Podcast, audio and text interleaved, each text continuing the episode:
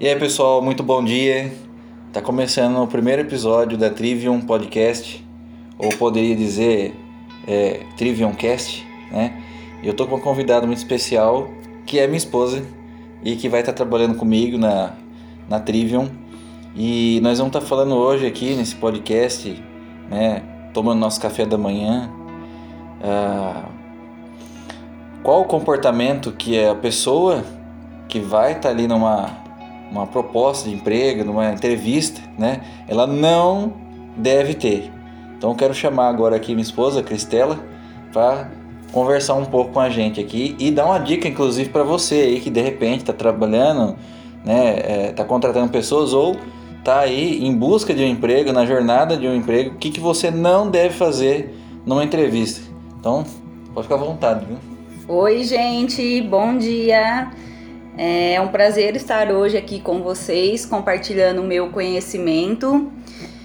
Como eu recruto, né, bastante as pessoas para trabalhar aqui na minha área, que é o comercial, então eu acabo tendo algumas experiências com alguns algumas pessoas na hora da entrevista. O que, que eu venho falar para vocês em uma entrevista? Para primeiro quando a empresa chamar vocês para fazer entrevista, procurem entrar no site da empresa, ver do que se trata essa empresa, para a hora que chegar na entrevista, as perguntas, vocês sempre têm que responder é, na cultura daquela empresa. Eu já tive algumas experiências de eu perguntar para a pessoa Exemplo, parte comercial, sempre nós trabalhamos com metas. Então eu pergunto para a pessoa a, seguinte coisa. É, exemplo, João, você já trabalhou com metas? E se eu te propôsse esse mês, a sua meta é X para bater, como que você encara isso? Bom, o básico que uma empresa quer ouvir é que você vai se dedicar, você vai procurar meios para bater a meta. E eu já tive a experiência de uma pessoa falar assim para mim: "Ah, se eu não bater a meta, a culpa não é minha. É o cliente que não quis comprar". Então, quando a pessoa me respondeu isso, eu já terminei a entrevista. Por quê? O que que eu vejo? Se eu contrato essa pessoa, quando eu for cobrar a meta dela, na mente dela vai ter isso, que a culpa não é dela Sendo que eu vou estar tá lá à disposição para a gente traçar junto estratégias para a gente chegar na meta. Então, sempre buscar procurar ver a cultura da empresa. Teve um outro episódio também que eu estava conversando com a pessoa que eu perguntei para ela qual que é o emprego ideal dela. E aí, gente, de verdade, na hora eu achei que a pessoa tinha algum probleminha, porque eu não entendia por que, que eu tava respondendo aquilo. Ela começou a falar umas coisas que não tinha nada a ver, bom, enfim. Aí ela falou assim: ah, é um emprego que paga minhas contas. Eu falei: ah, tá, mas então qual seria o valor que pagaria suas contas? Ela falou: qualquer valor. Eu falei: gente, mas como assim qualquer valor? Aí eu peguei, fiz meio que. Falei assim: vamos, vou desafiar ela, vamos ver o que, que ela responde. Falei assim: ah, então 300 reais no mês para você tá bom? Porque você disse que qualquer valor para você serve. Aí ela falou assim pra mim: não, 300 reais no mês não, pode ser por dia. Aí eu falei assim: 3 mil reais então? Porque se é por dia 30 dias. Ela falou: nossa, pra mim tá excelente esse valor de salário, gente. E essa pessoa tinha competência, assim, de currículo? Não tinha formação nenhuma, não tinha terminado nem o ensino médio e era uma vaga para vendedor e ela já sabia o salário, porque o RH liga primeiro antes de eu fazer a entrevista. Então, sabe assim, não tem coerência o que ela tava me falando. Então, automaticamente está desclassificada da entrevista, não passa nem para a próxima fase. É o tal do, dos direitos máximos e deveres mínimos, né? Então, a gente apontou duas coisas interessantes aqui, né?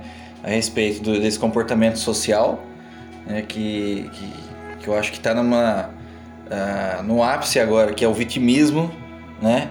Ou seja, a culpa nunca é do indivíduo, a culpa é sempre dos outros, né? Um, uma máxima aí quase... É, é, explícita de, de Rousseau aí, né? O homem é bom, a sociedade o corrompe. E essa questão de, de você querer gozar do, do máximo possível dos direitos, mas você não cumprir dever nenhum. Ou seja, você quer ir ter viagem, ter salário alto, né? É, inclusive ontem teve um vídeo no canal dos Hipócritas bem interessante sobre isso aí, mostrando o servidor público que não faz nada, né? É interessante porque ele goza de vários benefícios ali por ordem de chegada, né? E não por currículo, independente se você faz o, trabalho certo ou não. Ali no vídeo eles estão mostrando que os seus benefícios, o gozo dos seus benefícios está ali é, a respeito da sua ordem de chegada. E você acha que você teve mais algum alguma é, experiência assim numa entrevista de emprego que foi foi bizarra ou cômica parecido com isso daí? Ah, eu tive várias, né? Se eu for falar de todas, nós ficaríamos o dia todo aqui. É, teve também uma que eu iniciei a entrevista. Eu achei um pouco estranho, porque eu fazia a pergunta, ela ficava parada, me olhando. Aí eu falei assim: é, Você tá entendendo o que eu tô falando? Aí a moça falou: Sim. Aí eu falei assim: Tá, mas então qual a dificuldade para a resposta? E, gente, ela ficou assim, paralisada, a moça. E, e eu faço a entrevista bem tranquilo, conversando, as perguntas não são difíceis, é mais para entender mesmo o perfil daquele candidato, se ele se enquadra na vaga, né? Que é o comercial. E aí ela falou assim: ah, eu tô nervosa. E aí eu perguntava, a moça não respondia. E eu falei para ela: pode se acalmar, que é só uma conversa. Enfim, eu tive que encerrar a entrevista porque a moça não conseguia responder. E, e você acha que esse comportamento, né? Esse despreparo das pessoas. Porque a questão aqui não é a gente, né, deixando claro, tá, tá criticando ou questionando se as pessoas têm ou não algum tipo de problema, e sim o despreparo, a, a falta de interesse em buscar saber qual é a cultura da empresa, a falta de interesse.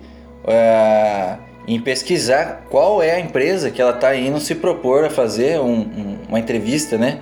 Que isso seria um comportamento normal, né?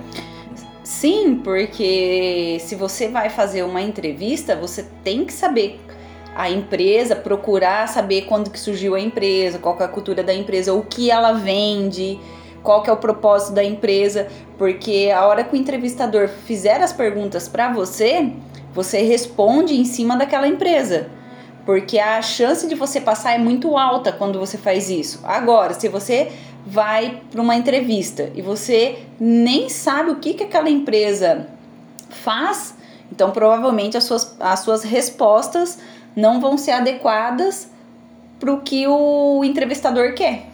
Interessante que, assim, é, não é uma questão de, de ter um entrevistado ideal, né?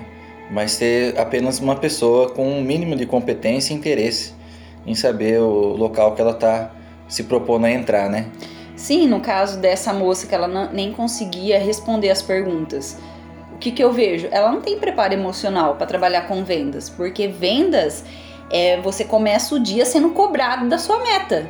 Chega no meio do dia, a gente quer saber quanto que vendeu. Chega no final do dia, a gente vai fazer um relatório para saber se atingiu o tanto de vendas. Agora, vamos pensar, se essa moça ela não conseguia nem responder as minhas perguntas na entrevista, como que seria a rotina dela eu cobrando vendas dessa moça, dessa candidata?